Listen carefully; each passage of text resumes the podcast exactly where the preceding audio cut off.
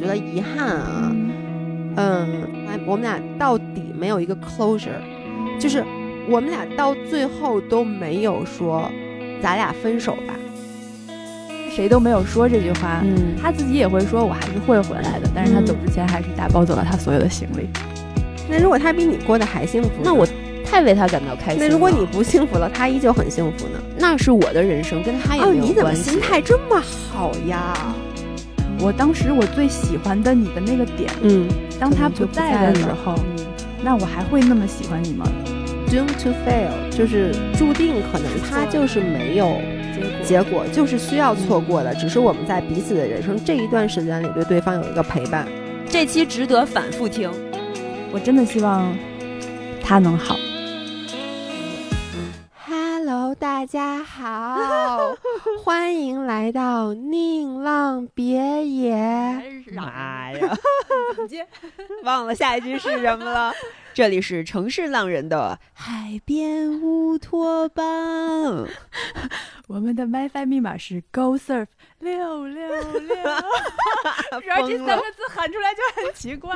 大家好，我们为什么要这么录呢？是因为我这两天陷入一个困境，就是我觉得我应该如何去 balance 我自己的那个 Fit for Life 的播客和宁浪别野这个问题，就怎么？因为那天。就是咱们上一期录的是咱们的跨年嘛，然后呢，那个第二天我就和姥姥要录我们自己的播客，然后来了以后，他就说我想录我在万宁的跨年，我说对不起老伴儿，咱们跨年的故事我已经在宁浪别也讲了，然后我们俩当时就我觉得特别对不起他。对，但是呢，后来我又发现，就是我在讲的时候是以我的视角嘛，那他其实可以分享他在万宁生活的这些，包括跳伞啊什么这些，我都没有说。但是我就想，随着这个。越来越多，因为你录的播客的节目数越多，你其实能可说的东西就越来越少。然后就我以后该如何平衡这件事儿？你现在有解了吗？就是改变说话的嗓音。对，我觉得从，我觉得可以先从语气开始，因为刚才大家如果没听到，就是我一开始先录的是 “Hello，大家好，欢迎回到宁浪别野”，就感觉特别像 “Hello，大家好，欢迎回到 Fit Girls Weekly Chat”，就那个语气是一样。我说那从这儿开始，我以后录宁浪别野的时候，我的语气。就是轻松的，要当一个温柔的侯世瑶。对，哎，你知道那天我看那个我们跑步群里面好多人在讨论这件事儿，我我一方面我也很生气，他们说说你们发现没有，说老爷在宁浪别野和在 Figures Weekly Chat 里面的表现是完全不一样的，说。你们有这感觉吗？我其实没有，我没有哎，我完全没有。但他们说说姥爷在那个和姥姥的播客里面，感觉上他就属于一直被拿捏、被压制，嗯，就是小受气包。说大家尽量别理，就可以做他自己。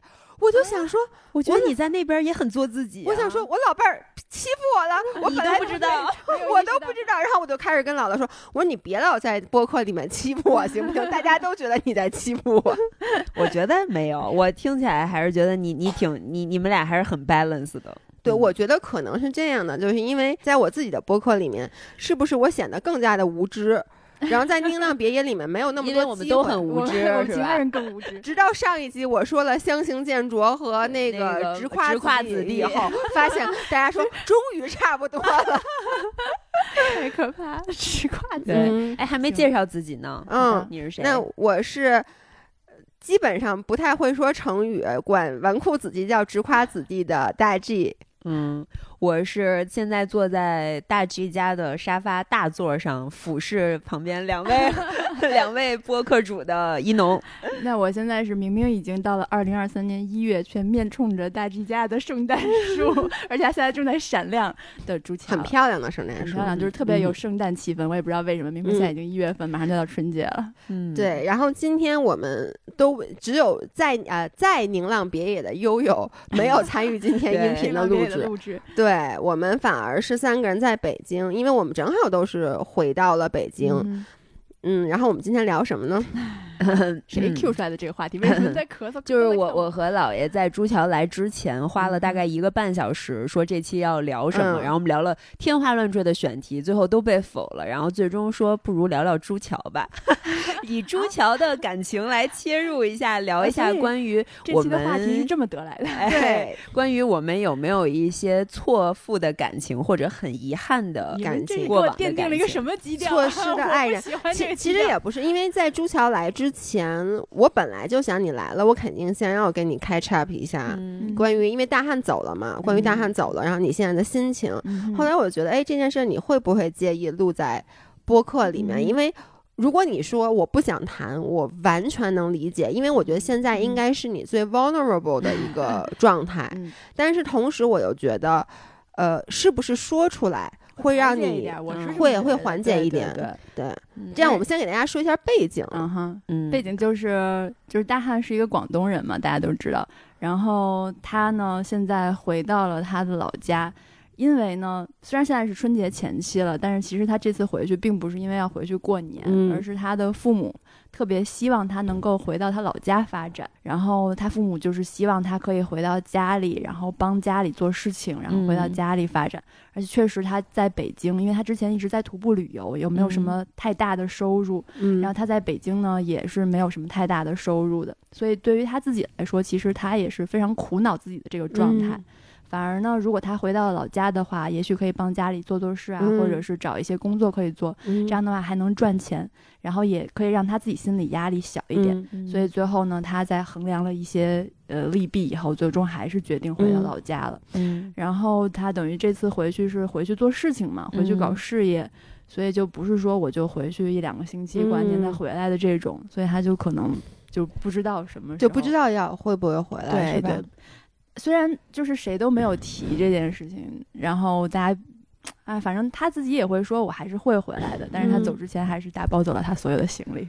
嗯那你俩就是离就是送别他这次回嗯广东，最终的那个 ending 的话术大概是什么样的一个基调呢？嗯，就是说回去他要搞搞事业，然后嗯如果，呃，他走的时候还没有这么明确的说，然后他昨天的时候跟我说呢，他是想回去先看一下能不能搞到钱，就是能不能嗯有到正经的收入，能不能把事业做起来。如果可以的话呢，他可能就是想留下来搞事业，嗯然后如果实在是搞不起来的话呢，他说他会回来。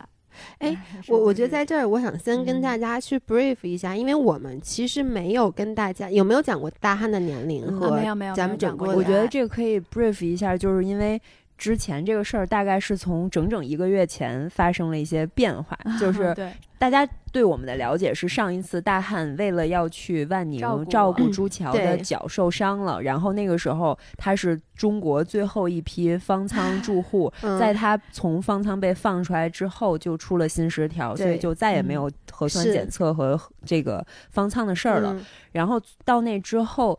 其实我的 vlog 之前有更新一点点，就是你大家弄得大家很八卦，因为你对不是是这样的，你是说了什么呀？没有，因为当时他说他目睹了我们俩分手。对，因为当时是就是朱，我刚刚从我的隔离酒店回嗯到咱家，我还没有。从我的房间释放出隔离，成为一个自由人的时候，我在那儿困兽之斗，手足无措。我只有一个小小的窗户，可以和我的邻居朱桥隔窗相望。然后他就跟我说，我们俩现在在闹分手。我说嗯哈，我连那扇窗户我都不敢打开，我怕我的呼吸会穿过那个空气。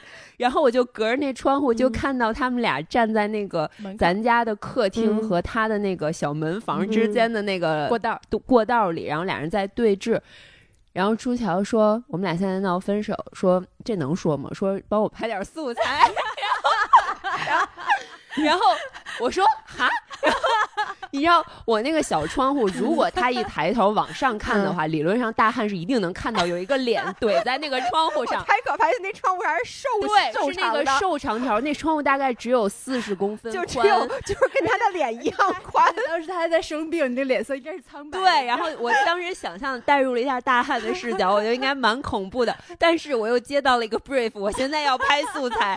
然后你知道我是一啥姿势吗？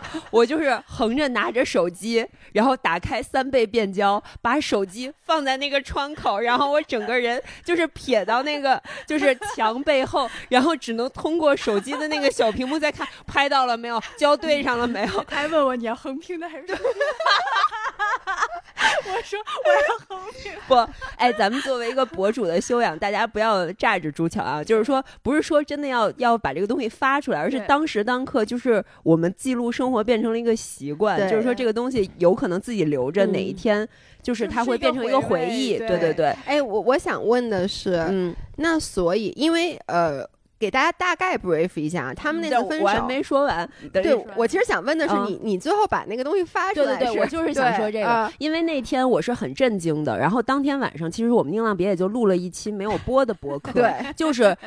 远在北京的姥爷加入了呃朱桥和悠悠坐在宁浪别野客厅的一个远程三方对话，而我因为太不想错过这期关于分手的话题，然后我就在我的小房间里都播了这个，还还开了一个腾讯会议，然后我播进去，然后看他们就为了听，就为了听这个故事，然后当时就出现了我 vlog 里面的那一趴，然后就是说哦，我没有想到我刚回到宁浪别野第一天就目睹了一场分手的大戏，然后现在他们在录播客，然后我也不能出去，然后。后来这个素材是我回到北京以后，就是导给了我们公司的同事嘛，然后他们剪出来，我一看到这段，那个时候我们已经决定，首先这中间经历了。朱桥和大汉没有分手，并且，并且大汉非常好，就是我们整个宁浪别野的所有人，包括在那儿过圣诞和跨年的人，所有人都非常喜欢大汉。这样显得好像我是个坏。不不不，一会儿你可以展开讲。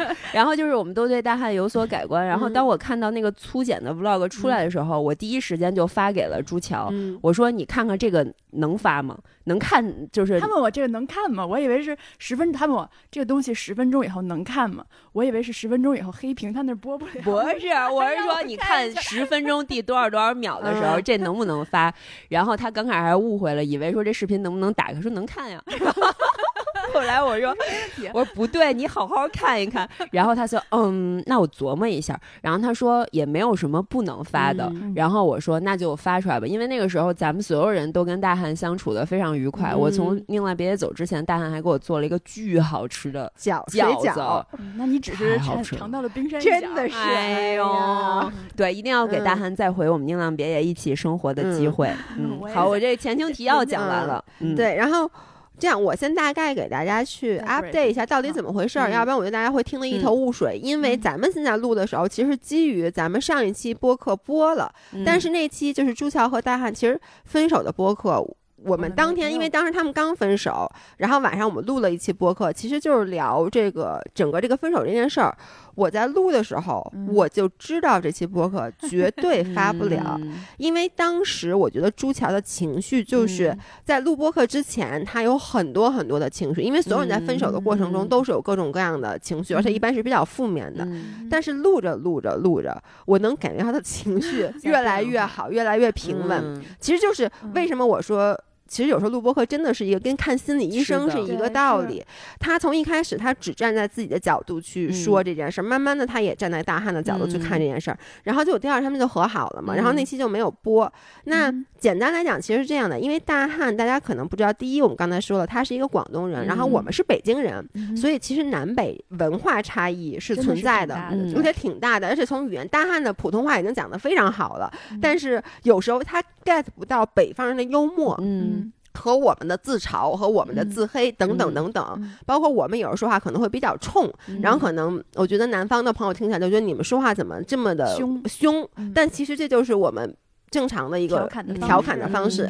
然后第二就是年龄的差异，大汉其实是比朱桥要小六岁，然后这个六岁啊，就是我我首先我觉得姐弟恋完全不是问题，但是。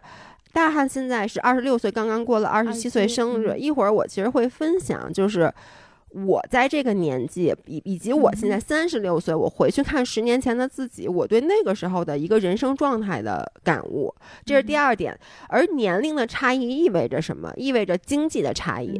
所以其对，就是因为我们说实话，三十多岁了，我们第一经济上相对稳定，第二嗯，且独立。第二就是。我觉得我们现在多多少少对自己有点逼数，就是知道自己是一个什么样的人，知道自己要什么，然后知道自己不想要什么，都比较清晰。但是二十六岁的大汉，他其实是一个比较迷茫的状态。大家想象一下，因为我觉得听这个播客的人，可能很多自己就是二十六岁，刚好同一个年纪。对，那我非常非常能理解。就是第一，你你知道我那天跟朱乔说，我是不是跟你们一起说，就是。我现在就想啊，二十六岁是一个什么年纪？是你人生最需要钱的年纪，因为这个时候你社交需要钱，你有各种各样想买的东西，你各种各样需要浪费钱的地方，是要把钱花在无谓的事情上面的时候。但是二十六岁也是我们。挣钱比较少的年纪，我们最缺钱的年纪。同时，二十六岁是不是你刚毕业？刚毕业的迷茫是 OK 的，因为每个人在刚毕业的时候都是迷茫的。谁在二十六岁一毕业就说我知道我要什么？这是。不可能的，但是到二十六岁是，你觉得我已经毕业这么多年了，我已经迷茫了这么多年了，我这个时候我不能再迷茫了。但是如果有的人很幸运，在可能二十五六岁的时候找到了自己的方向，但大部分人可能没有。但是这个时候你周围已经有人找到了，所以你会很。很慌张，会对，所以他处于这么一个状态，而他的伴侣，他找了一个比自己大六岁的所谓的姐姐去谈恋爱，他的伴侣又是一个非常情绪稳定了，等于已经，他已经完全就是属于那个状态了，所以这个状态之间的差异，我觉得是很明显的。就由于这些差异吧，导致了之前的一些争吵。嗯嗯，因为我觉得就是每一个女生可能找一个男朋友谈恋爱，都会，其实你希望这个男生是。成熟的，对，但是呢，他确实就是你又找了一个，对，就是你希望你有事儿的时候，他能帮你扛一下或者出一下主意，对，结果你发现他其实有很多东西是需要你帮助的，对，所以在这方面的认知上面的一些差距，就会造成一些误会啊、矛盾啊这些，对，所以我对，所以我们为什么说到这儿，就是这个种种啊，就是之前我。在去宁浪比野之前，认识大汉之前，我听了朱桥讲的一些事儿。当时我其实是完全百分之百站在朱桥这边的，因为我会很生气，我会觉得啊，你怎么就就是怎么怎么能对女生对女朋友要求这么多呢？尤其是我又是一个在感情里面，我又是属于那种非常强势的人。但是我见到大汉以后，我看到他的一面，我就非常能够理解他的那些。纠结也好，或者他的种种行为吧，说出来那些行为，包括他支持卢哥这件事儿啊，你你让我站起来说，我觉得就是不对的。但是我认识他这个人以后，我能够理解他为什么有他的那些想法。然后呢，我我觉得，然后那天我突然跟朱乔说，我说我觉得大汉这两天表现特别特别好，但是我还是要说一句，那天你确实说我没回，确实因为你见到他的时候，他其实已经决定要走了。嗯，对，这个其实是很大的。对我就是想说这一点，就是然后然后你你跟我说了，是他去宁浪别野的时候，大汉已经决定要走了。就是上次你还在的时候，他帮我拍摄上一条，就那个生姜水那个视频，那一天他已经决定要走了。哦，真的那么早？对。对，所以我就觉得我认识的大汉和之前听到朱桥说的那些给他造成就让朱桥很不开心的大汉不是一个人，然后我才，然后我就跟朱桥说，但是我现在能理解了，就是因为当他二十六岁很迷茫，他知道他没有钱，他知道我。他跟你之间的差距不仅仅是年龄上的差距，存在了很多认知以及金钱就经济上的差距。差距，他知道我得赶紧挣钱，但他同时又很迷茫，就是我知道我现在必须要知我我很着急很急迫，我第一需要挣钱，第二我需要有一个事业，但同时。我又不知道我该怎么去挣钱，怎么去有这个事业。然后同时呢，我就觉得你，我就会不自觉的觉得，因为他老说一句话，就是朱桥给他很大压力，而我觉得朱桥没有给他。但后来我就想啊，其实朱桥不用做任何事儿，他他的存在就是就是压力，对，太难，确实是对。所以当大汉他。做了这个决定，他他终于做的决定就是说：“OK，我要回老家，我要发展。不管这件事儿是为了咱俩将来能够在一起也好，为了我自己二十六岁，我希望不再迷茫也好。当这个决定清晰以后，他整个人就 calm down 了。对对对，他就可以做他自己，他心就大了。他之前跟你在一起，他会觉得我的身份是你的男朋友，他又受制于这个男方男生就是。”想要证明自己很强大的这个东西，他可能就会比较拧巴。但是他决定回去了，其实是不再焦虑的开始。就最焦虑的就是我明知道我应该干嘛，但是我的屁股一直没抬起来，没去干。但是他决定去干这件事儿了之后，他反倒可以以他作为大汉这个独立的个体来跟你相处，跟我们所有你的朋友来相处。所以可能从那之后，我接触的大汉，我也觉得他挺自洽，他挺舒服的。就我能 offer 给大家什么，就是我可以给大家做饭，然后我可以给你们。吃这些你们没吃过的东西，然后也很 nice。可能这个是我们的幸存者偏差对他的认知。对，那个时候他已经想明白了。对，之前对于他自己来说，还有一点让他非常纠结的点是，他自己本身并不希望回到他老家那个小城市去做一个好儿子，好好。对，他是有梦想的。对对对，他是渴望自由的。他一直就去徒步啊，去穿越，去各种各样的地方。他包括去徒步穿越之前是自己开了公司，然后后来因为疫情倒下了，所以他其实是不希望自己被拘在他那个小城市的。但是他父母又非常希望他回去，所以等于他的压力除了来自于我以外，还要一直催他回去的父母。对，那一旦他决定他好吧，我放弃我的自由的梦想了，我回去先挣完钱，我把钱挣到了，我再出去追寻我的自由。一旦他决做了这个决定以后，他两边都都都 OK 自洽了。对，其实这。未必是件坏事儿，因为我觉得对他这个年纪的男生，你知道，我曾经我跟帆哥是同龄，我俩都在二十六七岁被社会推着，感觉需要进入到一个婚姻的时候，其实我很不理解他的。我站在一个女性的角度，我觉得我自己条件还行，我觉得你应该什么都有，你应该一切都是 ready 的。但是后来我俩已经结婚了很多年，他跟我说过一句话，他说：“你有没有想过，其实那个时候的男生是最最脆弱的，因为我兜里的钱可能只够还未来几。”个月的贷款，我的事业，我自己创业又不可能一步登天，就是，但是，嗯，就是社会和女方要求的那些东西，我又不想是从父母那儿要来的，那我怎么去证明我自己呢？这个话其实他不是跟我说，他是跟咱们在澳洲拍摄的那个两个小伙子，对，因为当时那两个小伙子比他小大概四五岁，然后当时他们正在面临这个抉择。我们离开墨尔本那一天，我们一起吃饭，他讲给那个小伙子听，你听见了。我们一起吃的饭，怎么一点印象都没有？你不在，你不在。对，是我们第二次去墨尔本，后来去那次，然后我那一瞬间才理解他。然后我带入大汉，我就觉得他可能是一个加强版，因为你还比他又往前，你的人生已经迭代了很多岁。那你想三岁一个代沟，我们俩对对，所以所以我想说的是，这可能对他来说是一个好事儿，是因为他回去先把那些所谓世俗的责任和金钱赚来以后。你们可以在更高处相见，对，而且他有了那些底气，才是你追求自由的一个本钱，对。就我觉得他会，对，一定是的，对，嗯。所以现在就说一下，就是你们俩整个 就是最后的这个，因为我我的感觉是什么？就是他走。然后，其实大家心里都清楚。虽然说我回去，然后让变成一个最好的自己，然后像一农刚才说的，我们在一个更高处相见。嗯。但是事实我们也知道，不一定会在。大家都经历过这种事儿，chances are，大家会到高处，但见的不是彼此了，就是我们会跟新的人去相见。所以这次分开，我感觉是不是？大家虽然没有说明白，因为不是分手，对吧？我只是回回去，但是又同时心照不宣的觉得这次的再见可能就是很长一段，就是再不是再也不见，而是再见可能就不是现在这个关系了。嗯，反正确实是谁都没有说这句话。嗯，但是我确实是总觉得他走了就不会再回来了。就是他是所有东西都带走了吗？嗯，他走的特别急，然后。他把所有的东西都扔在了地上，说：“这些你给我打包，然后给他寄回来。”然后刚好我出门之前把刚把他所有的快递都发回去，但是在让我给他寄东西之前，他一直跟我说的是：“他说你放心，我所有东西都不拿走，我就都放在你在这儿，我一定会回来的。”他说：“你放心。”呃。然后叭叭叭叭叭说一堆，然后想哈嗯 OK 没问题。我以为你想说你拿走啊，你干嘛不拿走？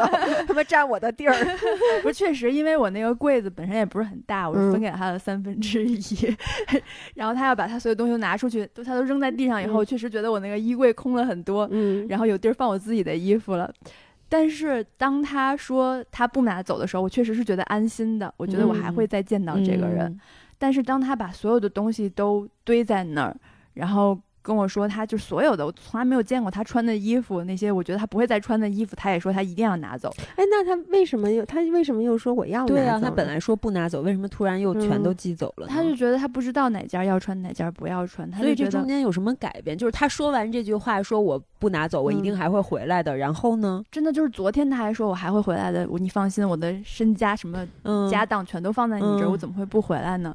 然后第二天你看他把所有东西都拿出来的时候的那种绝望的感觉，他是什么？时候走的？他前前天前天四号，但他所以走，他走之前已经把东西都拿出来了，让你帮他寄回去。没有，我们俩一号晚上回来的嘛，咱们一块儿。然后呢，他是三号的半夜凌晨，我们俩才开始收拾东西，嗯，然后他才把他所有东西都堆出来。然后，但是他昨天还是说，就是在他把东西都堆出来之后，还是他都拿走了，拿走了以后，然后。他昨天回到家里，就是他自己，我觉得他也还在纠结，然后他也知道我不开心，我很难过，嗯，所以他跟我就是他一直每天都在安慰我说：“你放心，我会回来的。”嗯嗯，但是我也只是觉得他是在看我在难过，所以才这么安慰我的。我觉得多少都有点是因为他毕竟回去以后，他现在在自我隔离呢，他其实还没有回到他自己家里，还没有见到他父母，还没有去聊那些所谓的事业也好，所谓的事儿也好。所以他其实自己对未来的状态还是不确定的，那这个时候他再给你任何承诺，说我还会回来的之类的，你也真的就只是能听听当个安慰。对，所以能不能再见，我真的 不是很确定。我觉得再见一定是有机会的呀，这个心飞来飞去太容易了。是是是，但是就是就已经事情走到这个地步了。其实你是不是觉得，就即使啊，因为我觉得你你是咱们是不可能放弃咱们现在的生活，说你陪他回到他的这个小那么小的城市去去，尤其是我觉得大家也在一起才半年的时间，没有到说我们都结婚了，说你会为了另外一半去彻底改变自己的生活状态。你有没有觉得，就是你你其实现在是需要给他时间，让他自己去成长？我觉得我非常的需要，因为他跟我在一起继续在，哎。就是纠结，嗯，我觉得也不用特别悲观，因为他这段时间回去沉淀，或者说他回去面对他的父母，他家的事业要怎么做，能不能做，是否他真的愿意，这还是一个问号呢？对，也有可能他回去不到一个月，他就发现不是，no，这不是我想要的生活。那回过头来说，其实如果啊，你俩真的一起去。游历世界，过你们两个都很认同的那个自由而浪漫的生活是有出路的。对，更何况你是一个非常专业的。这个博主已经做了这么多年，他又是热血的，他又擅长那些户外，就是你知道那个游牧夫妇是我非常喜欢的一个账号，我也是跟他们成为网，他是我们宁浪别野的听众，是吗？对，Hello，对，Hello Hello，小潘，然后那个他们两个我超喜欢，他们是本来是在上海的一对，嗯，就是白领夫妇，女生是。白领，然后男生应该是个设计师，然后他们一起在疫情前想要去呃南美旅行，作为蜜月，结果没有想到，就因为这个嗯疫情一下到现在，他们就没有回来过，嗯，他们就一直在。周游世界，最开始房车旅行，然后现在变成到各个这种有在地文化的这样的社区，呃，拉美，然后包括呃秘鲁，然后包括呃派塔哥尼亚那个派塔哥尼亚本沟尼亚那个地方去 徒步，然后以及他们现在应该是在巴厘岛，然后他们也开始发展自己的线上的这样的呃，就是移动办公、数字游民这个这个人群的一些社群是付费的，但是会提供给大家很多线上线下的这样的。支持，就是其实我他们的内容也做很好，他们全平台粉丝都都不少，而且开始接很多很好的这样的品牌合作。我觉得如果你们两个会去做这件事儿，养活自己是肯定没有问题的。只是说他回去面对他的家人，他要衡量一下，我是先把我的青春在这儿赚钱赚到一个 fuck fuck off money fuck you money，还是我要就是说我更想是跟。我喜欢的人一起共同成长，去拥有我们的人生。而做博主本来就是我的人生，就是我的生活，我的生活就是我的工作，我的工作就是我的 lifestyle。这一切都是串起来的。而且我觉得你俩天然具有这个优势，一对跳伞的神仙眷侣，到环球跳伞不是很酷吗？但是我同时又觉得，就是。朱桥愿意吗？因为我我觉得啊，就是其实在这个之前，因为我不知道你是对这段感情，你到底是抱着一个什么样的心态。就是嗯其实现在我的，我觉得他的纠结是。本来啊，他可能在前段时间是不是也觉得，如果大汉回去了，就是本来这段感情可能也要告一段落了。我真的是这么觉得，对吧所以其实这期我们的话题，我感觉有点跑题，对就是说错过的爱人嗯嘛。嗯，其实我们在聊的时候，我们或多或少都会觉得我和大汉可能就要这么错过了，嗯嗯因为他不嗯。在这儿了。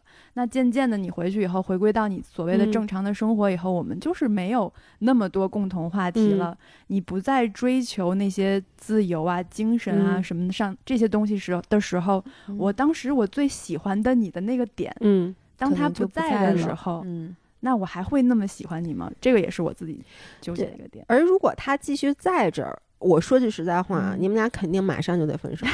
对真的对因为倒这是退一步的对选择对，所以就是我嗯觉得是不是，是不是说这段感情从一开始就是 doomed to fail，就是嗯注定可能他就是没有结果结果，就是需要错嗯过的，只是我们在彼此的人生这一段时间里对对方有一个陪伴。对，而且嗯你你是他这一段人生当中的劫难打引号的，同时你是来渡他的，你知道吗？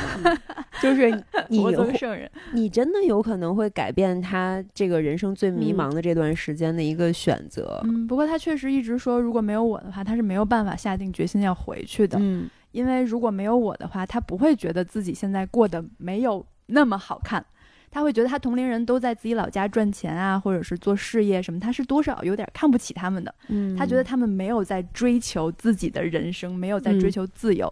他觉得我跟你们不一样，嗯我在做我自己最爱的事情，嗯我在过我真正的人生。嗯但是他跟我在一起以后，他就会觉得哦，原来挣钱很重要，不然的话，我可能自由是需要有钱来支撑的。嗯所以，而且他父母也一直在给他这方面的压力，所以他就会说很感谢我，因为如果不是我的话，他一定不会回去面对这个现实的。他可能所谓的自由只是在逃避而已。嗯那就是我也没办法说什么，我也确实只能支持他。那现在你们两个，就是他，他从他说我东西 OK 都不会带走，你放嗯心，我还会回来，到让你把他所有东西都打包寄回去，嗯到我我不知道，可能你们俩现在还是每天联系、for 嗯 sure，然后到可能联系会越来越少，尤其是会的，因为你想春节那几天，我想他的老家，我那次听他说是很重视这个节日，可能他就会很忙。嗯到节后，他开始工作了，嗯开始赚钱了，嗯，然后呢，就可能变得联系越来越少。然后你我也已经预想到，我觉得一定会是这样。对，然后你你觉得这段是这段感情最后会是怎么怎样的呢？你现在有一个想法吗？我不愿意去想，我不嗯不想想，就 选择先不想了。对，我就先逃避一下，就这样吧。嗯嗯，怎么样的？就是肯定最后最坏最坏的结局就是这么淡了，fade out。嗯，你觉得这是嗯最坏的结局是吗？我我觉得是最坏的，你觉得这是最好的结局了，是吗？我不是我，我是觉得其实我我不觉得这是最这是最坏的结局。嗯说实话不一定是，坏的，反正对嗯嗯，那可能也就是这样了吧。我觉得大概率，我不知道他应该不会听这期节目，但是我自己内心里确实是觉得可能真的就会这样 fade out。因为以前是有过一段远距离的，叫什么异地恋，对，有过一段异嗯地恋的。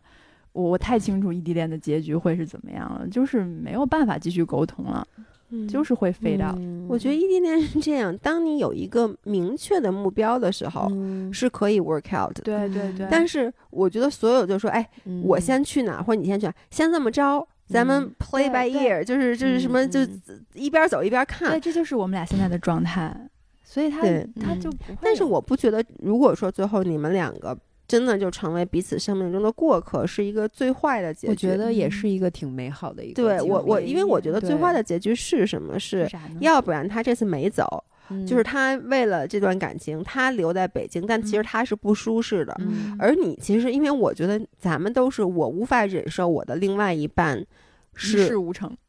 不，其实不是不光是一事无成，是他的状态嗯是这样的，因为他嗯我们必须承认，当他很迷茫，他的自己的状态是不好，他嗯永远是负能量的他也不能接受你的成功，他也不能接受你的任何，就是他会比较玻璃心。对，嗯然后呢，你就觉得我都已经，然后你就是觉得我都没有要求你什么，我还得照顾你的情绪，所以这两边就会愈演愈烈，最后会变成一个。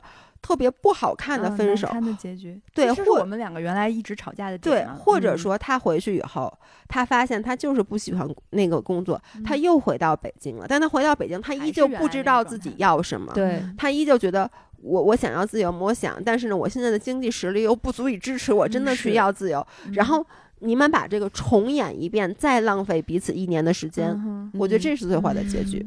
就是我觉得，如果你俩。就是他回去真的发现不合适，他再回到你身边，你们两个还想一起把这个关系往前。坦白说，我认为朱桥需要往前走的步数更多，对，以及，嗯，对于大汉来说，你的选择权是非常多的，哪怕是你朝他走了更多步，但是就是我刚才说那种比较。浪漫的那样的结局，你们一起去游历世界了。但是这段关系来讲，你依然是那个主导者，就是你有一天这个风筝线我要切断了，他依然是那个被切断的风筝。所以这真的就是我们之前一直，我现在已经回想起当时我的那个情绪了，真的是不太愉快。当时就是说我我我什么都不要求你，我唯一要求你的可能就是你给我提供一些情绪价值，我可能不高兴的时候需要你来安慰。嗯，但是在他眼里看来就是我我自己压力还很大，对我自己压力这么大，我还有压力，我还有情绪呢。我天天给你提供情绪价值，那我我谁来给我提供情绪价值？然后就会因为这件事情来来，所以他只他原来来支持卢哥的嘛，这不就是卢哥的那个原话吗？我呢我呢，大家看看我，我还很苦呢，我洗完内裤还都冻上了。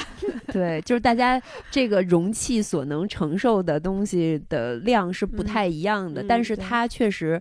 他也痛苦，你你从他的个体角度也是这样的，对，所以其实挺能理解的。但是他唯一比卢哥，我一定要替他说一句话，就是他比卢哥强很多，就是他意识到自己 意识到自己这样不对，并且卢哥这样不对，但是他确实是表示他可以理解卢哥，对，嗯。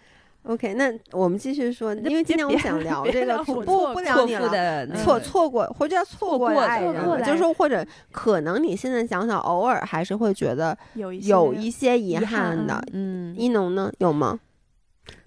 嗯，这好难回答呀。就是坦白说，理智上来讲，我肯定是觉得没有遗憾的。就是那理智来讲，咱们都觉得一切是最好的安排。对，情感上你偶尔还是会想，其实都不是想 what if，都不是这种想法，就是觉得，就是会觉得曾经有过要叹气的那个人，觉得还挺人很好，就是一切都是一个他没做错任何事情，就是我们的分开只是不适合，只是不适合。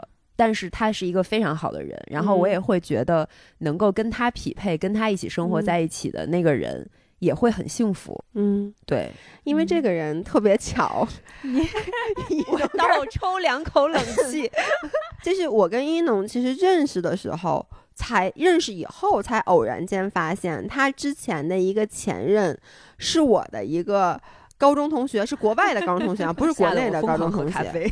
就是，而且我跟那个他那个男生其实关系还算 OK，而且特别特别巧，因为当时我真的不认识一农，所以他的那个前任在跟他分手以后，就是后来的那个现任还是我介绍的。对，然后上次姥爷特别搞笑，在宁郎别野说那个现任，然后约他吃饭，然后那个你没听过什么眼睛是放光，然后说特别搞笑，说问那个姥爷说。说打探就是我这啊，不是也有吃饭饭，就是就打探过，对，打探过。然后姥爷说：“那我这情商可高了去了，我得说他们不行，那人性格特别不好，他哪跟你比得了？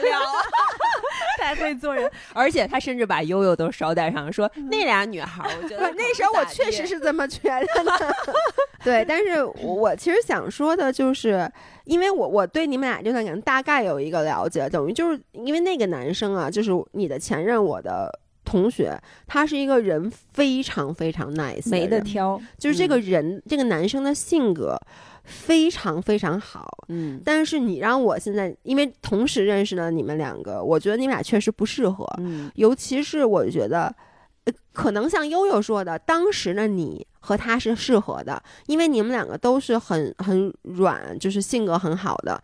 然后但是你没有觉醒，性格很好，对，就是因为那个时候是一个假的我，我觉得对我觉得就是那个时候你不是现在的你。嗯如果你们俩一直在一起的话，chances are 你永远都不是现在的你，嗯，你可能没有这个后来的这个觉醒，嗯都是有可能的。嗯然后我也知道好好上班了，也不会创业，其实也不是，我觉得或者就这么说吧，因为我知道当时是你跟他分开的，对，其实我当时但你心哎情是什么样的可能不太不太好讲哎，你就想情绪，不用讲故事，是不是有些遗嗯憾的呢？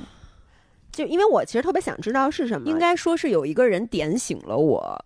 就是嗯因为其实我一直以来 都是一个内 内心非常，就是内心非常呃不安分的一个人。其嗯。实一直都是，只嗯。不过我从小被学校、父母规嗯训的特别好，嗯。就是他们不停的 PUA 和洗脑我，到了我已经觉得 OK，我的那些不安分都是错的，嗯。我的那些不想去实现自己的想法都是应该被制止的，并且嗯。不会有好下场的。我很多嗯。年都是被这样洗脑的。嗯。然后我当时跟这个男生在一起的时候，我就是一个被规训的非常好的样子，很黑长直，嗯。呃，乖乖女、淑女、美女，就是那种一切我把自己的形象也是要嗯。往好看，嗯。然后乖的这个方向去营嗯造的。嗯。嗯，直到有一天有一个人问我说：“说你你有没有想过你以后想去做什么？”嗯，然后你有你他问了我两个问题，这那个时候个问题你多大？我二十二岁，？OK，大学嗯毕业，十年前嘛，嗯。对，嗯，然后嗯，他问了我两个问题，一下就把我问住了。嗯一个是你有没有过去你特别想干的一件事儿，最后干成了，你为此感到无比骄傲？嗯第二个问题是你有没有之前特别想干一件事儿，最后没干成，但是你一点儿都不后悔？嗯就这两个问题，我后来每次面试一个人的时候，都会问这两个问题，因为当时他问我的这两个问题，一下就让我觉得。其实我有，但是我从来没有真的为那个东西去努力过，嗯。就是因为所有你想真的去做的，一定是要打破一些框架和嗯规训的。嗯。但是在此之前，我被规训的太好了，我嗯。自己都把那个火苗给摁掉了，嗯。但是我又有点不甘心，所以那个时候我就会想到说，如果未来我的生活是可预见的平稳安好，嗯。嗯美好，嗯好像我又有点贪心了，就跟我在那年终嗯总结视频、嗯。昨天发那条视频说，就是我会变得想要一些更精彩、更刺激、更不一样的人生，而这个嗯。东西是我的底色。嗯。但是那两个问题把我问醒了以后，我就一直在，在从那一天到现在十一年了，嗯。我每一天都会按照这样的方式去生活，就是我会去做那个我内心最想做的事情。嗯他成，我为他骄傲；他没成，我完全不后悔。OK 所以我发现这才是我真实的嗯。人生。而我后来的这个伴侣的选择，其实就是一个完全在这个领域、这个这个方向上和我完全匹配，并且他能够为我的开心而开心，嗯。他也嗯。会为那些我没做到的事情，他也觉得陪着我义无反顾嗯。去经历这些。我觉得这个可能是帆哥有任何的问题，我都依然觉得这个人就是我的 soul mate。甚至如果有一天，呸呸呸，如果有一天我俩因为种种原因嗯嗯不再同频，嗯如果真的分开，嗯我也认为这个人会是我人生中那个会一直在这两点上站在我这边的那个嗯人。嗯那你那个前任呢？他做不到是吗？嗯，我觉得他从情感上是可以做到的，嗯他可以照顾我的嗯生活和情绪和一切。嗯，但是，就像我说，我们如果类比是两个容器的话，嗯就是它能它装不下。对它它的它的这个对于人性的复杂嗯的嗯容容量。是跟我不在一个 level 上，这是他很幸运的点。我不嗯认为你你嗯对人性复杂的体验是越多越的，好就是嗯越幸福的。对，就是无论上还是下，嗯这个复杂度，我觉得我的 range 是非常广的，嗯因为我的一些经历导致我觉得我是看过这样的高高的，也嗯。看过很低的，而且嗯。我现在选择的这个领域，就是我觉得我找到了一个很好的点，我可以嗯。去切入，既看那些浮夸的、嗯。洋气的、很所谓 upper class 嗯那样人是怎么生活，但同时我也可以和非常落地的人去嗯。交流。我觉得这个东西是我的 range，但是它能够承载我的高兴和不高兴的 range 只在零上十度和零下十度。嗯哼，对，那你我特别想知道，就是如果说因为朱强那个是双方的遗憾，嗯，你这个是其实他是被分手，你是分手的那个嗯人。那你还是会觉得这是一个很遗憾错过？你当时是一个什么样的心态呢？哎呦我的心态呀，因为我的，因为我从后来嗯认识你，因为我刚认识你的时候，其实已经挺挺长时间之前了。我觉得当时你们俩分手也没有那么那么久，对吧？就现在是哎还很久真是那个时候，可能咱俩认识的时候，可能也就四五年。对，所以嗯当时我就记得，那个我当时刚认识认识一农，可能就是第一天还是怎么回事。然后呢，我们俩就是晚上我开车送你回家，然后你突然跟我说说，哎，你是认识那谁谁谁吗？说他是我前男友。我当时一下子我 click 了，是因为 就是他的这个前任跟我说过，他特别爱过一个女孩儿，然后这个女孩儿跟他在一起的时间什么都对得上，并且伤他很深。所以我就我一下就对上了，我说啊，原来是你。我要替他好好教训教训。那倒没有，我想没关系，我已经给他找了很好的现任了。非常感谢你。但是我就想知道，当时你的就是嗯你放弃了一个东西，但同时你其实是很痛苦的去放弃他的，因为你也知道。On the other level，你知道你们俩在一起其实没有什么大毛病，对而且你觉得他对你也很好，对他这个人也没有毛病，真的就是英文那句话，就说 "It's all me, it's not you"。但是这样子放弃，其实你是你你你那种痛苦是什么嗯样的呢？我的痛苦是来自于，我觉得我做了一件非常错，嗯，不是错误，而是非常残忍的事情。嗯而当时我的心智是无法让我用一个更聪明的方式去处理这件事情，所以怎么处理的？其实是就是很直接的说，而且是哦毫无预兆。对，因为你们俩应该没有什么问题，没有问题，本身是没有问题的，所以从对方的角度会觉得这是一个很难被接受的事情，哦而且就是哦 all of a sudden，就是 突如其来，天上就就是晴天霹雳，就是我觉嗯得我当时站在我的角度，我很自私的认为这样是对对方好的，因为长痛不如短痛。，对，我会觉得说，如我在演，我没有办法演。首先，我没有办法嗯对自己演，我也没有办法对他演。如果我演的话，其实我很痛苦，我觉嗯得我在欺骗他。嗯然后这个就是我的想法已经彻底就改变了，我再去就是欺骗，我觉得这个是我过不了嗯自己心里这道坎儿的。但是是我以现在的心智，我想我也许可以更成熟的、更循序渐进的、嗯，更对，短痛不如长痛的，把这个东西像一个戒断反应一样，可以更好的去处理它。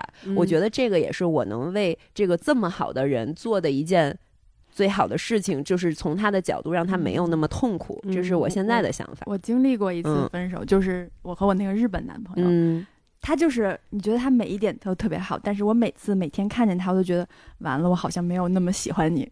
但是最后我跟他的分手方式就是 fade out，他就每天联系我，但是我就渐渐的不回了。嗯冷处理了。但是嗯我一直是在心理上觉得我这样做是不对的，我反而觉得你那样是真对的？对，那可能就是那可能因为对他很不公平，他也不知道发生了什么，为什么这个人前两天还那么好，是但是突然这两天就渐渐的不理我了。其实对他来说，这样没有什么更好。要你的话，其实要分开没有一个好的选择，对，是就如果是这种情况，可能短痛长痛都痛吧，嗯就没办法。但这句话会怎么做呢？我就是你遇到一个人，但是你发现没有那么喜欢他，不是老爷公吗？嗯，我想一想，他他应该现在已经落地，可能一会儿要进门了。就是他对你真的特别好，你挑不出来他任何一点毛病，他也特别特别喜欢你，但是你那就是是每次老看见他的时候，就是我们俩分手，我不是跟老公分手过一嗯年吗？嗯，就是每次都说分手，至少是说了二百次以后，可能就就就分开了吧。那最后不是还是又在一起？对啊对，那不是我作吗？就我我就是当时这个我就是发生在我二十六岁哦，嗯哎，不对，二十八岁，我忘了。但是反正就是在那个迷茫期，当时跟老爷公分手，没有就基本上不能说是有他的问题，当然了，他永远有问题，嗯主要就是我到了一个迷茫期，就是我觉得这不是我想要的，嗯，但其实你压根儿不知道你想要什么，嗯然后就就去生生的分手。嗯。我我觉得不管是长痛还是短痛，包括咱们这次不是，就咱们有一个朋友最近在经历嗯这个分手，嗯。然后我们有一个朋友，就是他跟他呃他的另外一半嗯。在在进行这个分手，他们这个分手拉拉扯扯了很长时间，嗯。基本上就是他的对象。很明确说我要跟你分手，但是他呢就是放不下，所以他们甚至还一起分手旅行等等等等。这个在我们看来就觉得，人家都要跟你分手了，你干嘛？你干嘛还要分手旅行？嗯，就是我我其实能理解的，就是如果是我，因为我不知道我我如果分手别人我会怎么做，但是如果是别人分手我，嗯，我会比较怂的，希望长痛。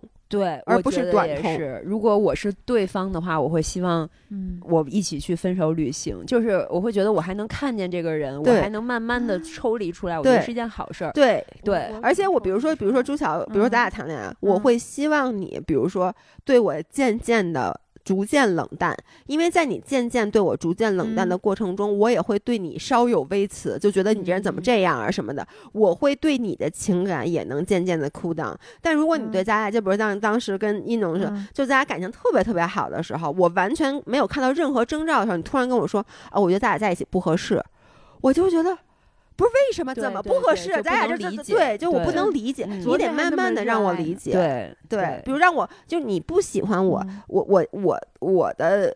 更加不那么疼痛的方式是嗯你每天告诉我一点点你没那么喜欢我，让我逐渐接受这但是件事儿。我我必须得说，其实你要说是一个突然的，可能也不完全是，就是我觉得是之前没有争吵，因为吵不起你来们。俩连架都吵不起来。对，但是我我那个朋友的性格特别的温和，就是不会产生什么本质上的争吵，顶多是那个时候我还很少女，就是一些作的情绪会吵架，嗯但是就是本质的事情是没有吵过的。但是我会发现我们两个的容器真的不一样大。嗯就是我会有一些我的负面情绪没有办法消解的时候，我发现他没有办法 get 到，对嗯嗯对，嗯就是像卢哥和那个嗯，呃苏苏那样，就但是同理心不够，不是同理心，是他他在他的世界里，他没有办法，他就是从来没有经历，他没有经历过的嗯。事情，他没有办法理解。他再怎嗯么说，你不要不开心了，其实嗯。世界很美好。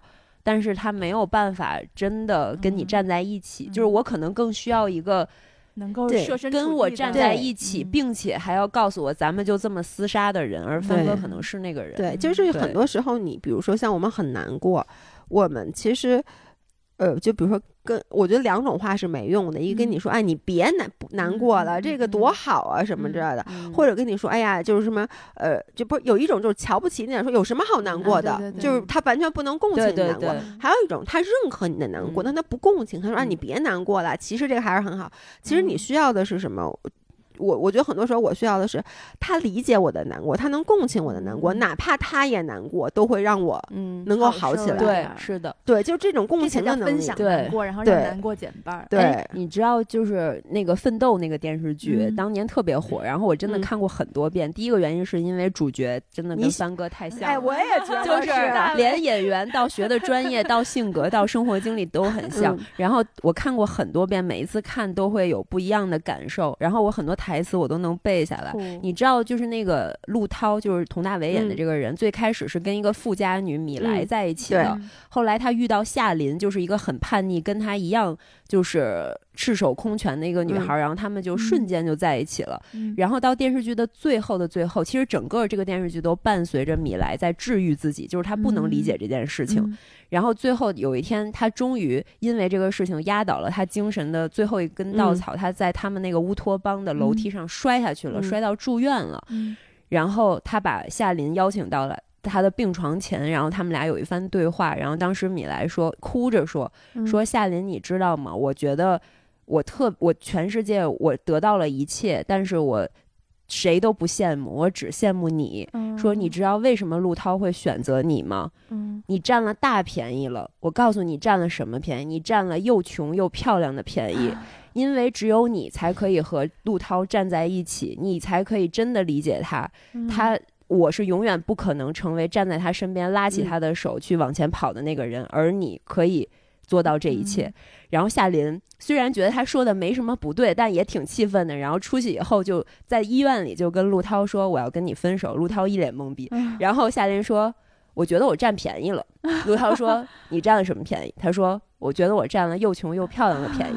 我觉得你先把你和米莱这件事情处理好，我们之后再说。”然后米莱那个夏琳就很酷的就走了。嗯然后我后来就觉得我很理解米兰的那种无助，就是嗯。他很爱这个男生，他很爱陆涛，嗯。但是他无从来他就没有办法从他富家女的生活里面摆脱出来，真的去站在陆涛的角度嗯。去思考，嗯。而而米那个夏琳就是天生的跟他站在一起，所以他们之间的那种电光石火，可能是他无法理解的。对，嗯。这样一起奋斗的人才能是真正的灵魂伴侣嘛？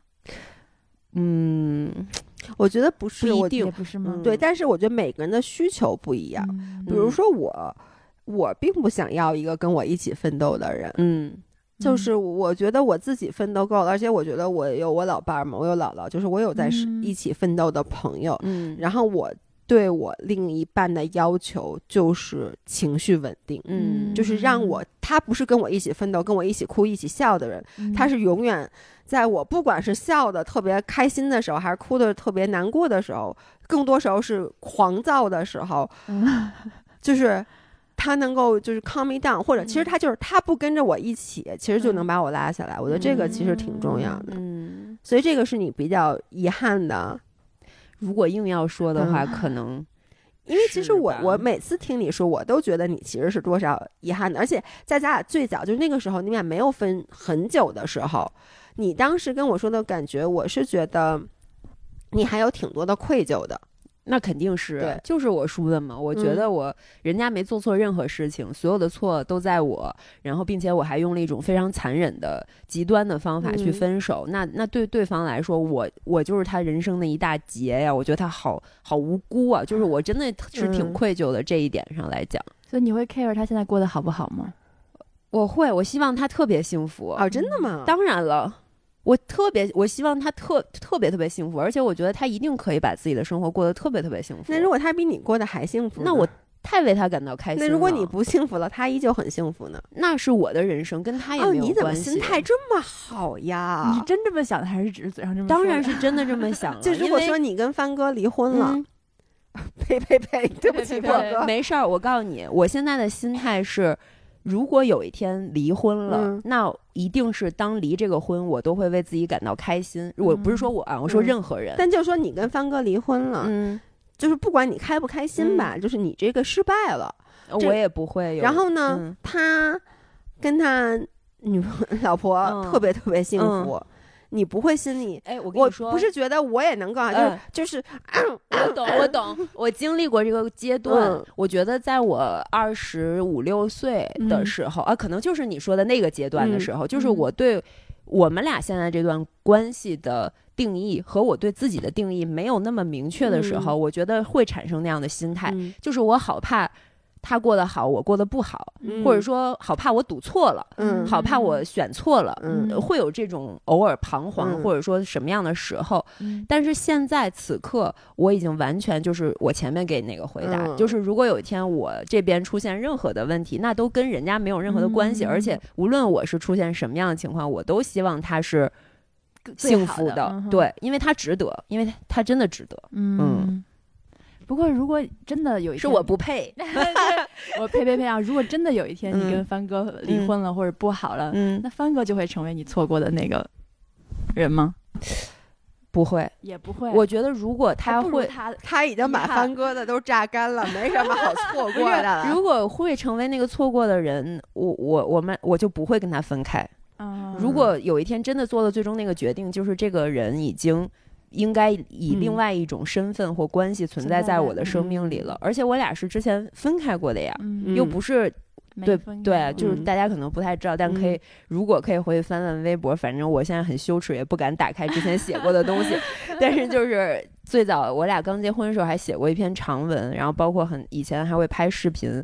然后之前还有粉丝在 B 站给我留言说，头发剪短了，也不发帆哥了，估计离婚了。我给他回了一个还没 还没，对啊，因为不好说嘛，这个人生确实是没有办法，确实是没有办法预估对啊对，啊，好吧嗯，该你了，对啊，该我了你。拷问半天，们我不是因为我我吧，我的感情生活非常简单。你要说真正的，我觉得算是 relationship 的，我其实就谈过两次恋爱但中间可能有过很短暂，就跟老爷公分手那一年有过一些，但是我有过一分手一年，有过一些，那你挺忙的。没有没有没分手那一年有过两两两个吧，可能就是。挺忙的呀。对对，很忙，但是呢，就是我觉得那两个还是同时吧？呃，那那不是，但是那个对于我来说，其实就是一个试错阶段。就是我跟老爷公分手了以后，我觉得我去追求了我所谓想要的，后来发现啊，这不不是我想要的，然后所以我才又跟老爷公嗯在一起。但是我大学时候那个男朋友，反正嗯就是就是我们在一起时间很长，我们在一起五年。哦然后我我为什么那天跟你说就是你跟我讲的那个人，对，就是那嗯天我跟你大汉走，你难不难过？包括你跟我说，你说临走之前抱在一起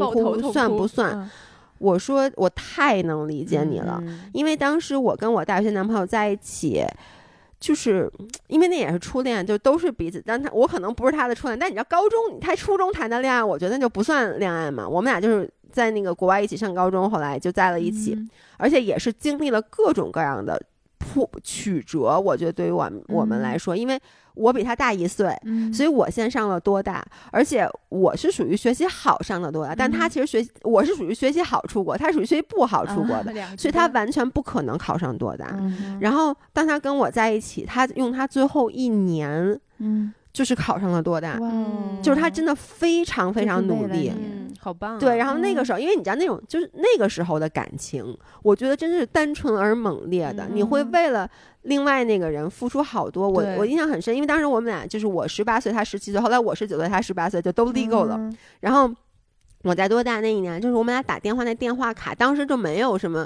没有什么 Skype，也没有这些了，嗯嗯什么嗯都没有。那那二零一一几年，一五年的时嗯。候，然后就打那个电话卡，嗯，就是我都用那个鞋盒装，就一鞋盒一鞋盒的充值的是吧？对对，充值了嗯。就能打，而且打着打着就经常就就没钱了，然后就换一张嗯卡。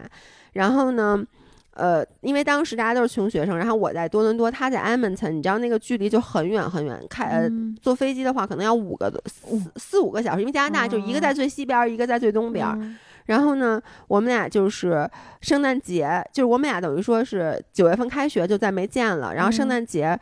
每天打电话到圣诞节我，我飞回 Edmonton 去找他，嗯然后呢，就从之前的可能几个礼拜，大家就开心到不行。嗯然后飞回去以后，因为当时他还住在 homestay，就住在老外家里嗯面，那我肯定不可能去住人家老外嗯家里面。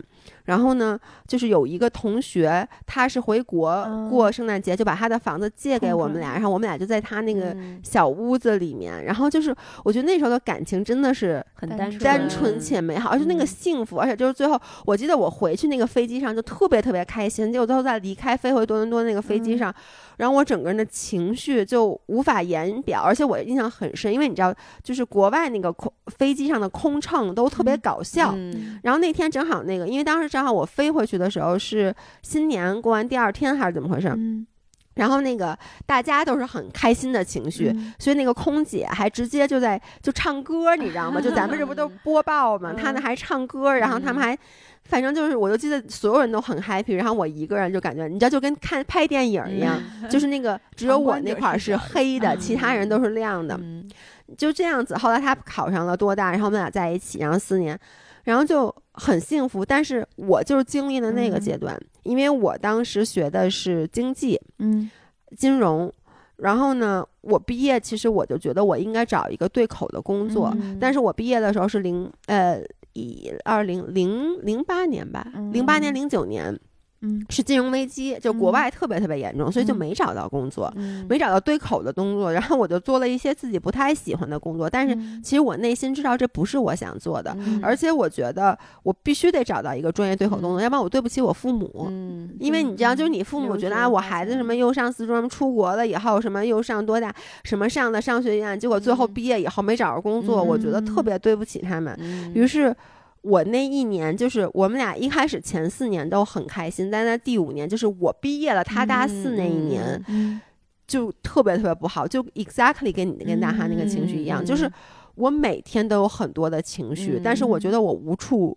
释释放然后我好迷茫，好害怕，就是我不知道我是应该留在多伦多，还应该回国，嗯，因为你觉得因为我爸妈当时还是希望我能留在国外的，因为嗯那个年代还是属于就是父母觉得孩子出国留学在国外嗯找到一个工作是有出息的，嗯而如果你回了国，就感觉有点在国外混不下去了，逃回去。嗯所以我的心态，我觉得我应该留在那儿，但是留在那儿，我又知道。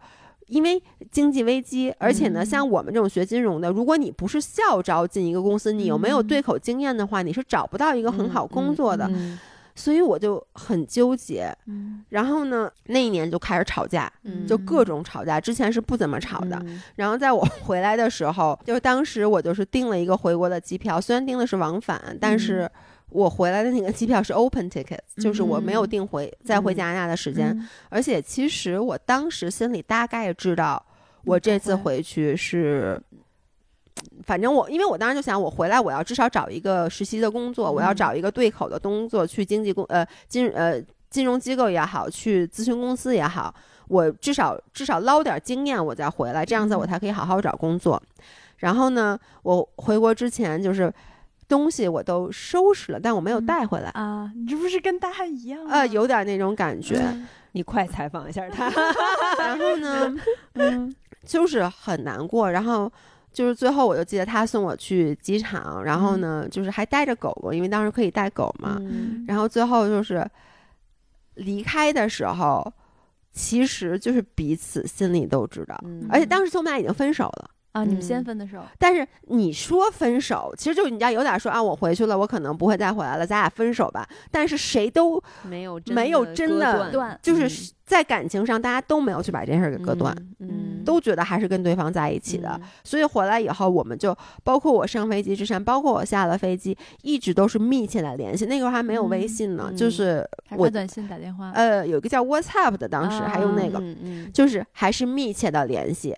但是呢，我觉得这个就是他跟你的角色其实是一样的，嗯就属于我觉得对你们不太公平的是，你们还留在了一起的环境当中，嗯而我回到了国内，然后一个新的环境境，而且一切都 overwhelming，因为回来以嗯后马上我就开始找工作，然后就去了咨询公司实习，然后工作很忙，然后认识了很多新的同嗯事，然后好开心，然后国内的生活灯红酒绿，而他留在多伦多又特别的冷，然后又嗯一切都是我们俩共同的回忆，因为真的是五年，所以他就可能是很难过，然后嗯。就到什么时候我们俩基本确认。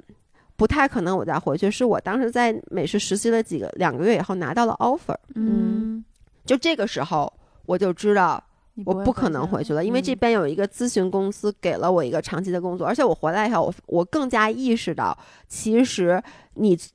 因为我不是从小在国外长大的，我又如果想做咨询这个行业，那我绝对在国内的优势是会比国外的优势要嗯大很多，嗯而且我的英语又比别人好，嗯，还有一个特殊的优势。嗯然后我就接了那个 offer，那一刻我觉得两个人就心里非常清楚，就结束了了。就结束，但还是一直联系，一直现在还有联联系吗，？现在没有联系了，嗯因为后来就是他有家庭了吗？有了，有人家后来孩子了吗？哎呦，这我不太清楚，好像是没有。就没有你那么八卦，没有，我就想问问，那最近一次联系是哦，那很多年很多年了，很多很多年，嗯是他把那个嗯奔奔那个狗狗，就他后来就彻，嗯他就说他在那边好像他后来在那边也没有找到特别好工作，因为我们俩都学的是经济，但是那个嗯加拿大那段时间那个金融危机影响有点像疫情当时影响国内那种的，嗯所以他就也想回国，说先发展一下，让他把狗狗带回来。但 anyway，就是那个就是让我觉得，为什么我觉得遗憾啊？嗯嗯，是因为我觉得我们俩从来，我们俩到底没有一个 closure，就是嗯我们俩到最后都没有说咱俩分手吧。那你们不是回来之前就分了吗？不但是没有真正的分手，嗯其实这个东西，你觉得是不是挺重要的？就是大家最后要有一个 ending 我觉得最后就是说啊，我们分手了，咱俩以后就此分手，以后不联系这件事很重要。我们俩真的就是联系一点点减少，一点点减少，一点点减少。直到后来我跟老爷公在一起，那时候你想我回国都已经很久了嘛，嗯就是大半年了。当时我们我和他的联系已经非常非常少了。嗯哎呦，但我现在说我有点难过，但是你你知道，就是哦我首先啊，我一点儿我又说我不遗憾是为什么？因为我跟他在一起，我一直在欺负他，就跟我现在跟老爷公在一起一样，所以我就觉得。我都那么欺负他了，我们俩分手，就是到现在他不愿意理我，活该，就我活该，我一点都不觉得有什么难过的。但是我有两件事儿让我每次想起来还是会心里特别难过。一件事儿是，嗯，就是我知道，就是我我后来跟老公在一起了，然后我就觉得我有必要跟他说一下，我就告诉他我有男朋友了，然后他特别特别的难过难过。哦，然后这件事，但是还有更另外一件，我要说，我觉得你们俩都会很难过的。什么呀？我现在已经开始难过，因为我特别能带入他的角色，就是，所以我现在已经很难过。就是如果有一天他回去，比如说大汉回去，他找到一个灯红酒绿的，然后他可能在他的老家找到了一个跟他各个方面很匹配，可能也喜欢浪迹天涯，但不是在北京浪迹天涯的一个人。对呀，就是他突然有一天这么跟你说，我先翻篇了，可能对我会很被落下的那个人就是会，而且我们俩在一起，我。跟我前任在一起五年，而且是那种五年，不是。你普通大学谈恋爱的五年，我们生活在一直在，我们俩从大学开始一直在一起租房子，而且你都不知道，当时两个留学生在那边，我们找房子，而且就很穷，同甘共苦。对对，我们就住在一开始我们找房子的时候，因为你知道吗？就是我等于先第一年我是住宿舍的大学宿舍，但是国外那个宿舍就是跟国内的也不太一样。然后到第二年他考到多大，我们俩决定一起租房子，我印象特别深，因为你得提前去租房子嘛，但是又没有钱，我们俩就住在中国人开的那种家庭。旅馆就地下室，因为在找房的时候，就那种人家那个 house，然后地下室给你一间，然后黑乎乎的也没有窗户，然后在那儿住了七天，然后找到了我们后来住的那个 apartment，然后每天早上起来就是就是出来，就是因为你还不能住，因为我们俩后来那个校区是在城市嘛，那就是。呃，肯定就那种很贵，所以我们一开始就找房子的时候，我们住特别远，在北边，然后每天要坐一个小时的公车到城市里面去，学校附近去找房子。我觉得这种感情是很难被，就永远不在，但是确实很难被替代的，就是。学生时代，尤其是异国他乡一起奋斗过，对，就是我觉得这个我，因为我跟老公在一起的时候，我们两个都挣钱了，嗯，就是所以是成年人和成是成年人的恋爱了，所以就是我我我就记得很清楚，我第一次跟老公说，我当时我既难过又幸福的，就是我当时跟他说，我说我想去王府井，他说那走啊，咱现在就走啊，就开车去嘛，然后当时我就给他讲了，我跟我前男友就是。我我有一年过生日，然后我特别特别想吃早茶，但是那个好吃的早茶在北边，然后我其他的朋友都有车，然后就可以去，然后他们有时候就会买回来带给我们。但那天我说我想自己去，然后我们倒了三次公交车，坐了一个多小时才就为了吃那一口早茶，所以就感情很好。然后我接着说，我觉得我唯一一次我们俩分手以后回国以后，我因为他的事儿，然后让我当时哭了的是。我有，我们有一些共同朋友，然后呢，他们有一次回来跟我说，当时我已经有男朋友了，就已经跟老公在一起了，可能我们分开有，可能大将近一年的时间。嗯，哎呀，就说他们去我家喝酒，然后呢，大家都喝多了，然后说那个给我打电话，有一傻逼哥们儿，就上就去我们那，就我们俩原来那，因为他还住在那儿嘛。就吐了，吐床上了。嗯，然后就当时我前男友他也喝了酒，前任，然后他就冲过去，就赶紧把他推开，然后就打开枕头，因为他枕头底下一直压着我的照片。啊，我鸡皮疙瘩，哭了，我天哪！对，所以我现在有点 要哭。然后就他给我讲这件事儿，因为我知道这是他能干出来的事儿。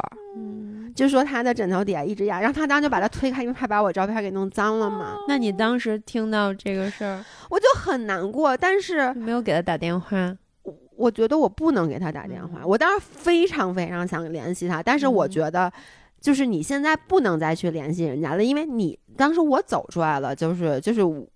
我其实已经走出来，就是我说的，你到了一个新的环境。其实我不是在跟老公在一起我才走出来的，我基本回国一个月我就走出来了，因为而且回国一个月我跟姥姥又又因为以前我们俩就断了联系嘛，大学就又在一起了。我跟我老伴儿，我有这么好的朋友，然后我又后来家人对，然后我就是我一点不迷茫了。我现在有工作，我都知道，然后这个工作又是当时我觉得我想做的工作，就是咨询，然后我的表现又还不错。我我就生活非常非常满足，但是他还是留在那个地方，所以我当时就特别特别想联系他，但是我觉得你你现在联系他，你就有点过分了。你到底联系你，你跟人说什么，对不对？理智还是在还是嗯，对的，就是没有再联系他。嗯，深叹一口气，哎，我太能代入他。我突然也代入了。你这么说，我突然想到，我最遗憾错过的爱人不就是帆哥吗？后来不就是因为这个又在一起了吗？嗯对不起啊，我们刚才 take 一个 bathroom break，各自去上了厕所。然后刚才赵一农回来，我跟大家说，我先告状了。他特别鸡贼，他说：“哎，咱这期已经录这么久了，不然咱把它录再长点，中间砍断变成两期，这样子咱春节就不会断更了。”我跟他说：“我说你有没有考虑到大家听的情绪？大家情绪都被我刚才都调动哭了。你看，这不是电视剧都这么干的吗？然后再放一些下期的金句所以。我们决定还是给大家就录完整的一期，因为我觉得如果说你是过假期跑一个长距离啊，或者怎么说的，你就从头到尾听完。但是如果你没听完，我希望大家反复听，这样子给我们增加流量。对，就而且一定要留一言啊，哦，我真的很喜欢看大家留言，而且就是我觉得播客的用户的留言都特别高质量，特别真诚。我们嗯这是掏心挖肺的。刚才我们仨全都流下了鳄鱼的眼泪，你们还不赶紧留言？鳄鱼的眼可不是鳄鱼，我这哇哇哭。对，那我们接着说，对，这个嗯。就是我觉得错过的遗憾。对，我觉得我特别能理解姥爷，因为就是你说的那种，就是一起租房子，然后因为没有钱，留学生的时候的那种状态，嗯。就是我跟帆哥刚在一起很长一段时间都是这样的，嗯。就是在伦敦 Elephant Castle，不知道有没有人知道这个地方，就是内一环的最嗯南边，其实是一个黑人区，然后那边房子就是相对便宜一点，然后当时也都没有钱，他那时候他还在上。他因为他本科是学城市规划的，他嗯比我多一年，大家都是嗯四年，他是五年，所以他研究生就比我晚一年。嗯那个时候我已经在伦敦工作了，嗯然后他还在上学，嗯然后我现在都记得两件事儿，一个是有一次他们学校搞了一个晚会，还是个活动什么的，嗯，然后我下班从那个 Covent Garden 那边走过来，到他们他的 KCL 嗯就在那个北岸，嗯然后就在那儿。等他，然后嗯在那个、我记得是 Waterloo 吧，那个大桥上，然后突然他从兜里掏出了一个东西，皱皱巴巴的几张餐巾纸包的一个东西，然后打开里面是一个甜甜圈，然后他说：“我知道你想吃这个，我刚刚从那个活动上打包给我，怎么就突然想哭？就是，嗯，然后就觉得哇塞，在这样的时刻，就是这是多少钱都买不来的一个东哎，西。你说的太对了，就是你看现在我觉得就过得很好，然后老爷公跟我。就怎么说呢？你说你有钱，你永远不可能有到有钱，就你永远都有想要但要不来的东西。对但是我现在完全不会有那种感动了。就你刚才说甜甜圈那个，我也有一个印象特别深的，就是我的前任当时因为。他在一六八奶茶，他在一个奶茶店打工，然后他们那个奶茶店因为是中国人开的，然后发钱都是 pay cash，、嗯所以他每次就二十二十的钱，然后包括他晚上有小费，嗯然后就搁在一个信封里面，然后我就记得。他就经常，因为你多伦多真的非常非常冷，而且你知道吗？他在那个奶茶店打工，他们晚上是开到一点，他有时候回到家就要一点半、两点，嗯然后他都是走回来，因为那时候已经没有公车了嘛，嗯公车已经停了。然后我想大概有多远啊？走路大概是得半个小时。你知道，在那个时候，就是多伦多零下二十度、十几度、二十度，走半个小时是很冷，而且晚上又很、嗯很黑。然后我就记得，经常晚上我在家，就有时候等他，然后他就回来以后，就特别开心，从怀里面拿出一个信封，说：“哎，今天小费好多呀，说明天咱们出去吃顿好的。哦就是那种感动和，我我觉得我就是从你挣钱以后就就没有了，包括现在老爷公他。他再给我买个什么礼物，他当然也不给我买，他就我罚他钱，就是我罚他钱，但是就再也没有那种时候的那个，就是。是从怀里掏出一个他在活动，不是他买的，是他在活动，他知道哎这个东西一农爱吃，所以我要嗯。给他拿过去的那个感动。对，确实是。就是你在越贫瘠的时候收到的这种礼物，就会是的越珍贵。然后嗯包括后来我俩回北京都是自己租房子，然后那时候我在国贸上班，就在呼家楼那边租一个大概不到四十平的一个开嗯间，那个我们俩还住了两年的时间。嗯而且那个房东，你知道，到现在我们都还是微信好朋友。嗯他后来应该是去加拿大生活了，嗯我们都经常微信互相点赞的那种。就是我觉得他他应该是就有一种见证了这两个人 当年在我们这个小房子里嗯住，的然后然后对，然后最后我们一走的时候还把他那个房间就是打扫的很干净，嗯然后交接的一切都很愉快。反正想想最快乐的可能都是那些很当时觉得很、很嗯惨的时候，嗯对。然后说回来，我靠，咱们这情绪还是挺连贯的。从哭结束，上完一个厕所回来还是哭的。然后就是想说，我跟帆哥在一起这件事儿本身就是一个可能这辈子我俩都觉得彼此是那个最不能错过那个人。嗯时隔了十年，然后又 catch up 又在一起，然后就一直现在又在一起十十年的时间了。对，我觉得你这个挺好。然后嗯我的就是，因为我跟我前任到最后就，我们不是闹得 ugly，嗯，但是到最后就 somehow，我我你知道我是怎么觉得的吗？我觉得啊，丫最后反应过来了，嗯就我不值得他对我这么好，嗯 就是因为我是一个 PUA 大师，大家也知道，我老欺负老公。当时我们俩在一块儿的时候，也是。就是我一直在欺负他，当然我嗯很不对啊，嗯可是我也觉得感情的事儿，你们谁都不许说什么。嗯所以呢，他就是后来交了新女朋友以后，我觉得他才知道什么叫女朋友。对 我听说啊，嗯我也听我在那边的朋友就是说他新女朋友对他很好，嗯然后呢，呃他反正就是就就他也知道哦，原来那样的感情不应该是一个感情正常的状态，所以后来本来我们俩刚分手的时候，就是呃是是是呃比较和和睦的，然后呢。后来，因为我也有了另外一半，他也有了另外一半，就确实不联系了。然后后来，我们俩可能因为狗狗的事儿，最后出现了一些争执，就是就是因为笨笨回国，就是出现了一些争执。反正最后 in the end 就是我们俩彼此互删了微信，嗯然后就没有了联系。嗯所以有的时候，我我真的就是。我我不知道他对我是什么情绪，但我对他其实没有任何不好的情绪。然后可能就是因为在一起的时候都挺好的。是都挺对，然后我，但是我有时候就是会觉得，哎呀，就是如果我们俩能还是朋友，或者说能还甚至是点赞之交，我都觉得嗯是一件很嗯遗憾。所以我我的遗憾存在于这儿，不是遗憾我们俩错过了彼此，因为嗯我觉得，我我首先我觉得从任何方面来讲，老爷公都是更适合我的人。嗯就了，因为我前男友的情绪没有那么稳定，老爷公是真的非常稳定，嗯就而且我跟老爷公其实也很幸福。我的遗憾是我们两个曾经拥有那么那么美好，而且就是我人生可能你现在让我去想，我觉得很多我事儿都是想到了那段时间的嗯事儿的时候，但是最后却落到一个彻底不联系嗯的境界。然后我我之前有时候我会去 ins 上面。哎，我觉得这个问题真的很值得再录一期聊，就是关于要不要跟前任保持联系，以及嗯保持一个什么样的度，然后以及嗯如果他已经有了另一半，你如何去平衡这个关系，以嗯及要不要窥视前任的现任嗯和现任的前任这件事儿。我觉得要不要最好不要去窥视，但是每个人忍不住。我反正就是我我我会之前还会用 ins 去看看，然后直到有一天他把他那个设成了 private，嗯设成 private 以后我就看不了了。然后你说我希望他幸福吗？我打心底里肯定跟你一样，就是也是希望他幸福。尤其是我知道我们俩在一起的时候，他对我的付出是百分之一万的，嗯就是他他是那个真的是他有一百块钱就能全给我那种的。嗯但是呢，你要说，如果说我现在过得不幸的话，我还希望希希不希望他好？我非常诚实的说，我还是希望我永远过得比他好。对不起，但我就是这么想的，就是我我我希望我们俩都好。嗯，各自有不一样的好。是这么希望的，我没有办法祝福他比真的吗好。对，可是你有没有想过，就是你俩是不一样的好哎，因为你们是不一样的人生，所以你们不会是在一个频道里去比较好或不好。那就是我的我的标准吧，就是我嗯至少是希望，就是。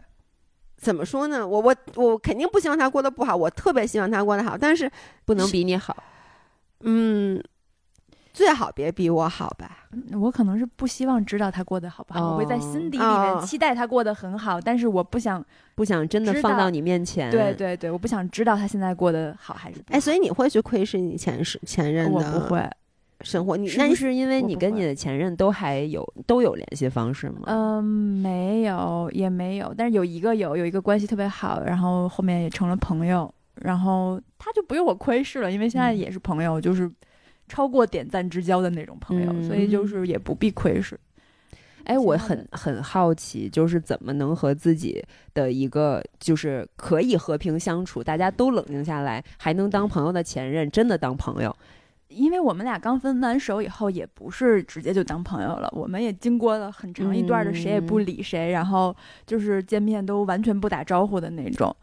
阶段嗯但是因为我们有一个共同的好友，那个共同的好友呢是一个特别多事儿的射射手座的一个女生，她就是特别对这些事儿无所谓，嗯，她也特别喜欢张罗事儿，嗯喜欢让所有人关系都特别特别好。嗯所以他经常就会，他知道我们俩是什么关系，嗯知道我们俩现在不说话，但是他就特别喜欢叫我们俩同时出现，一起跟他玩儿。他可能就是看戏八卦的心理。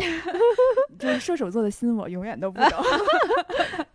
然后后来他就是经常会弄一些 party 之类的，然后叫我们一起出去。那时候我们也也都在国外，嗯然后后来就是大家就经常一起玩儿，然后渐渐的，当时也是微信互删了，后来又加回来了，然后最后就真的变成好朋友了，就是特别特别特别好的那种。嗯这个是我很羡慕的，因为我有时候经常会觉得，其实我和已经释怀的前任嗯不一定指某一任，但是嗯我觉得是可以当朋友的。但是当彼此都有了另一半和嗯家庭以后，我觉得这件事儿是很难的。对，所以我现在就在想，如果因为当时是因为你。呃，就是我的前任，后来我们其实互删也是因为他后来交了一个女朋友，嗯并且嗯关系很好嘛。我嗯当然也知道，因为我在他的生命中 play 了一个非常不能说就是反正时间很长的这么一个一个角色吧。嗯，那他女朋友一开始会介意，for sure，就是我嗯觉得老爷公可能也介意，但是我完全没有把他的介意放在过心上。嗯 你不介意他的介意？对，我不介意他的介意，但是确实是我自己的就觉得啊，我我我自己，因为我觉得我自己的 moral standard 很挺高的，算是在这方面，嗯，所以我其实一直都觉得，如果说我我们当中任何人有了另外一半以后，嗯。你其实就不应该再这么，你这是对对方的尊重，你就不应该去联系了。所以我其实跟老公在一起以后，我就跟我前任的基本就没有什么联系了，嗯但偶尔还是会有。嗯。但当他也有了另外一半之后，我反正不会主动的再去跟他联系了。嗯。然后呢，但是我觉得你是因为有意识说这个人是你的前任，但是我跟我那个好朋友的关系就是我们不会意识到彼此是对方的但是。是不是也是因为你们两个都没有稳定没有另一半对，就是这个是很重要的，对，这个是很重要。。但是当然了，嗯你说这么多年啊，如果说现在我还能跟我这个前任联系上，嗯，我觉得我们就能够看开一切，因为大家的这个都已经很稳定了嘛，对对吗？就这么多年过去了，你也有稳定的家庭，我也有稳定的家庭，咱们肯定还是能去做好朋友的。对。可是 on the other hand，我就觉得你有必要吗？你对缺这么一，个朋友吗？是的，对就是这个？意思。就是其实你觉得你们当时吸引一定是人生观、价值观有某个嗯方面很契合，你们现在都抛开了，都冷静了，嗯坐下来聊，一定能当朋友。但是这中间是有风险的，就是。就是你不能排除说，万一比如你旧情复燃，啊，不不排除，不是说旧情复燃，而是说有可能会擦枪走火。我觉得 不是说真的变成一个稳定的关系，但是你哦很难保证你或者对方会不会那个东西又被点燃了或者怎么样。我是觉得也嗯没什么好擦枪走火，我就觉得。就就如果说啊，就像嗯朱乔这样一直还当好朋友，那嗯我觉得肯定好。但是但是你就是 for sure 你们不会擦枪走火。对他们应该就嗯是 for sure 其实我也能嗯 for sure，但是我就觉得，嗨，我朋友这么多，对不对？我有没有必要再去找一个前任？而且，我觉得对于他来讲，可能也是会。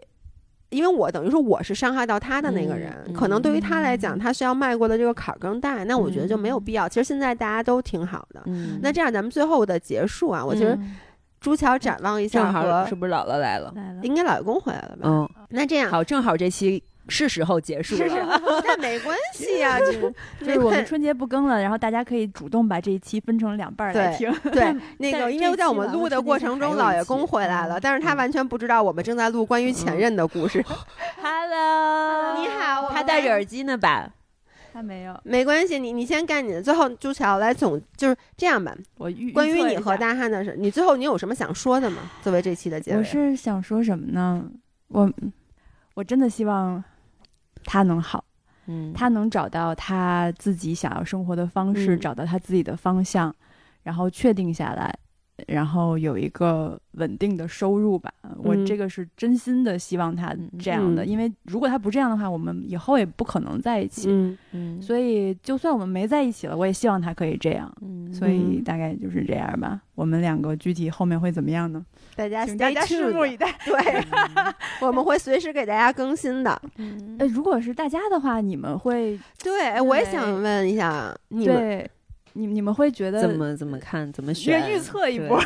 或者你们如果就这种情况，如果大家有相似的经历，对，你们会怎么选择？会不会像朱桥这样？我觉得朱桥这是一个很成熟的做法。我也觉得你好成熟。如果是我的话，我恐怕不可能。如果我对这个人还抱有热情嗯和激情的话，我会让他很走是吗？我会很上头的想要跟他一起去解决问题，或者是或者是就继续保持在一起的状态。如果如果我就你会对他跟他回老家是吗？还是怎样？不一定会跟他回老家，但我可能会在未来的一个月飞四次吧。嗯，对，就至少不会这么轻易让你就就放。那我可能是舍不得机票吧。大汉听到这里会开心吗？金牛座，没有没有没有，就是你你需要给他时间，给他空间。你这嗯么上赶着追着他，你让他从你这个状态里出不来性，嘛嗯？对对他也不好。主要我也太多年没谈恋爱，我已经不知道那种上头是什么感觉了。有点想上头，但这把年纪，你你们可以嫉妒我一下，好吧？太嫉妒嗯了。等我等我跟老爷公分手了以后，我就又可以谈恋爱了。嗯嗯，老爷公就在旁边，没关系，他根本不在乎我，天天这么说。嗯，行吧，那我们今天不然就在这里愉快的结束束了。好哎，我们这是这这是春节前的倒数第二期，这这拆成两期也并不能解决我们那个呃问题。对，所以我们其实是缺两期啊。对，所以我说不是录你们回宁蒗别也可以，对，咱俩还可以可以，再录一期咱俩再录一期。嗯行，嗯好，没行，问题。那就这样，嗯，拜拜，下次再见，拜拜拜拜。